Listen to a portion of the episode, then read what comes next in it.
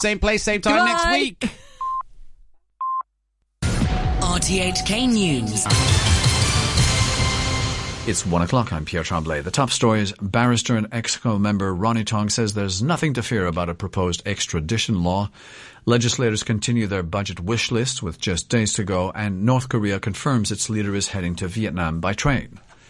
Executive Councilor, Council member Ronnie Tong says he hopes people who criticize a government plan that would allow extradition to more jurisdictions, including the mainland, are doing so out of legal ignorance, not political posturing. Speaking on RTHK's letter to Hong Kong, he said the proposed arrangement does not involve politics and is aimed only to serve social justice. Mr. Tong, who's also a senior counsel, said it was for courts, not politicians, to judge whether to approve an extradition. To suggest the government may ignore the law is one thing, but to so much as insinuate our judges will ignore the law and serve the political interests of Beijing is quite another. There is absolutely no reason or basis why such insufferable insults should be thrown at our judges. The mere fact that we have extradition arrangement with some 35 countries all over the world, but none with our own country, is a most unacceptable flaw in our legal system. Almost 20 years on, we are still regrettably nowhere near a full agreement. So a little too late is still better than nothing at all. The chairwoman of the New People's Party, Regina Ip, said she hopes Wednesday's budget announcement will include measures to promote long-term economic development. She said the financial secretary, Paul Chan, shouldn't be distracted by various demands from political parties, such as cash handouts to the public. Instead, she said he should focus on tackling the widening wealth gap and maximizing opportunities provided by the development of the greater Bay Area. I think in recent years, our budgets have been too politically driven. The uh, financial secretary has been confronted with long wish lists from different parties, but he must not be distracted from his central role of formulating economic policy, both in medium term and long term. Our long term economic growth development strategy, that's number one. Number two, how to maximize the opportunity provided by the Greater Bay Area. And thirdly, how to deal with um, some economic problems facing our society, which is the widening wealth gap. Meanwhile, the financial secretary says the outlook for Hong Kong this year is uncertain and that it's a critical stage with both danger and opportunities. Writing on his blog, Paul Chan said he's chosen light green for the cover of his budget speech. He explained that it symbolizes that Hong Kong is like a fertile soil, but people still need to sow, irrigate, and work hard to have a good harvest. He noted that he's already responded to proposals put forward by various people and sectors in the budget. Legislator Priscilla Leung is calling on the government to set aside $100 billion to reintroduce its special loan guarantee scheme for small and medium-sized enterprises. The amount is equal to about a quarter of the government's annual recurrent expenditure. Ms. Leung from the Business and Professional Alliance and a group of about 30 people protested outside government headquarters calling for more relief measures in Wednesday's budget. They urged the government to provide more tax benefits and also a one-month rent waiver to public housing tenants to relieve their burden. Microscopically, I call for allocation of a 100 billion pledge for those small and medium-sized enterprise, just in case they need to borrow money from the bank with difficulty. Because we have to support the small, medium enterprise. They are engaging in huge employment of the grassroots uh, labor. If those small and medium-sized enterprise cannot survive, it will lead to a huge unemployment rate in the coming year. North Korea has confirmed that its leader Kim Jong Un is heading to Vietnam for his second summit with U.S. President Donald Trump by train. The meeting is set to be held in Hanoi on Wednesday and Thursday. Here's the BBC's Laura Bicker in Seoul. The announcement was made just hours after Kim Jong un's distinctive green and yellow armoured train crossed over the border into China. The journey to Vietnam is expected to take up to 60 hours. He's thought to be travelling with his sister, Kim Yo Jong, and one of his key negotiators, the former general Kim Yong Chol. There's speculation that Mr. Kim will tour some key business sites in Vietnam ahead of the summit. Donald Trump is trying to offer him key economic incentives for him giving up his nuclear weapons program. You're listening to RTHK. The time is five minutes past one. Back locally, and traffic has been smooth on the central Wan Chai bypass as its final section opened at 7 this morning. The new road aims to alleviate congestion in central as motorists will be able to drive all the way from North Point to the Western Harbour Tunnel.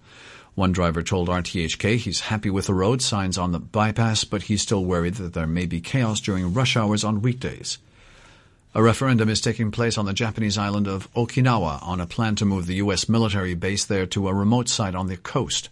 Many Okinawans oppose the reclamation of land for the project, while pressure from several cities on the island led to a third option on a ballot paper to remove the U.S. base from Okinawa altogether. However, the vote isn't legally binding on the government.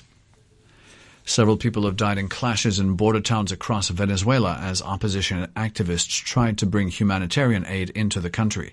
At least two people were killed and more than 20 injured in Santa Elena de Uairén, which borders Brazil. Foro Penal, an NGO that monitors violence in Venezuela, said pro-government militias opened fire on demonstrators. The BBC's Katie Watson reports from the Venezuelan capital, Caracas. Throughout the day, tear gas has been fired along Venezuela's borders, pushing back protesters trying to allow aid through. While most of the armed forces have remained loyal to President Maduro, there have been some defections. More than 20 people have switched sides, backing opposition attempts to bring in humanitarian aid. Nicolas Maduro has said he's broken relations with Colombia, expelling employees from the embassy. Meanwhile, a truck carrying humanitarian aid was set on fire as it tried to cross the border from Colombia. A court in Chicago has set a 1 million US dollar bail bond for the singer R. Kelly, who's been charged with 10 counts of aggravated criminal sexual abuse. The judge asked him to surrender his passport and not to have any contact with anyone under the age of 18. The R&B star, whose real name is Robert Sylvester Kelly, has faced decades of claims that he abused women and teenagers. He's previously denied other allegations. Sports in the Premier in the English Premier League, Tottenham's titles hopes suffered a blow after they lost 2-1 at Burnley. Chris Wood and Ashley Barnes scored for Burnley, which climbed to the 14th in the standings and are 6 points clear of the relegation zone. Manager Sean Dyche praised his team's performance. We're not a side who can slick it around like Man City every week. We know that, but we've got to be effective with the players we've got. I think we've got very good players. Don't get me wrong, and uh, and I think we were very effective today. We know they're a side who like to press high up the pitch. We wanted to get in behind them and affect them as many times as we could. And I thought we constantly asked questions. And I must say, I thought our front two yet again were outstanding. Elsewhere, Bournemouth and Wolves battled to a one-all draw. The match saw three penalties, two for Bournemouth. Striker Joshua King scored from the spot after just 14 minutes, but missed in the second half. Manager Eddie Howe said the Cherries had plenty of chances, uh, chances but couldn't capitalise. We got the second penalty. Um, it's really a shame for, for everyone connected with Bournemouth that it didn't go in, but that's that's football for you. Um, Josh has been a reliable penalty taker for us. Um, and he's done well again today, but it wasn't to be. But we had other chances in that second half. Um, a lot of set plays as well, a lot of pressure, but um, we couldn't force it over. In Spain, Lionel Messi has reached another milestone. Messi scored his 50th career hat-trick and the Catalans beat Sevilla 4-2. He now has 44 hat-tricks for Barcelona and 6 for his country Argentina. Barce, Barce have a big 10-point lead at the top of La Liga. In rugby, Wales are the only unbeaten team halfway through the Six Nations tournament.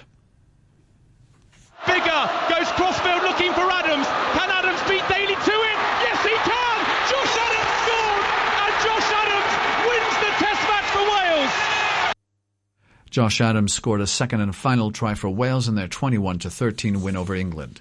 Elsewhere, Scotland were well beaten 27-10 by France in Paris. Head coach Gregor Townsend says his team simply failed to deliver. It's something that we, we have to get better at, and it's not just us and this group of players. There's generations of players that haven't won in Paris. No one won in Paris in the 70s and the 80s, and no one's won in this century. So it's something that we have to realise is a difficult challenge. So you have to bring your best. Cricket Sri Lanka have made history in South Africa. The Sri Lankans have become the first Asian team to win a test series there, chasing down 197 to win the second test in Port Elizabeth. The performance delighted their head coach Chandika Hathurusingha. The boys uh, played exceptionally well uh, uh throughout the series. Uh, uh, all credit uh, to the resilience of the, this team.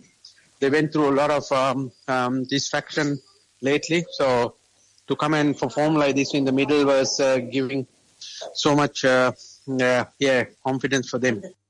The news from RTHK.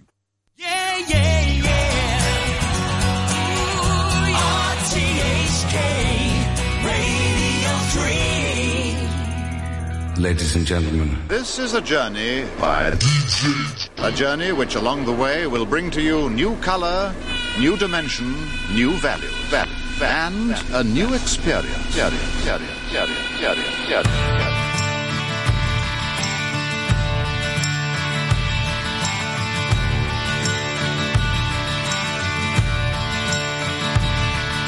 There's something wrong with the world today.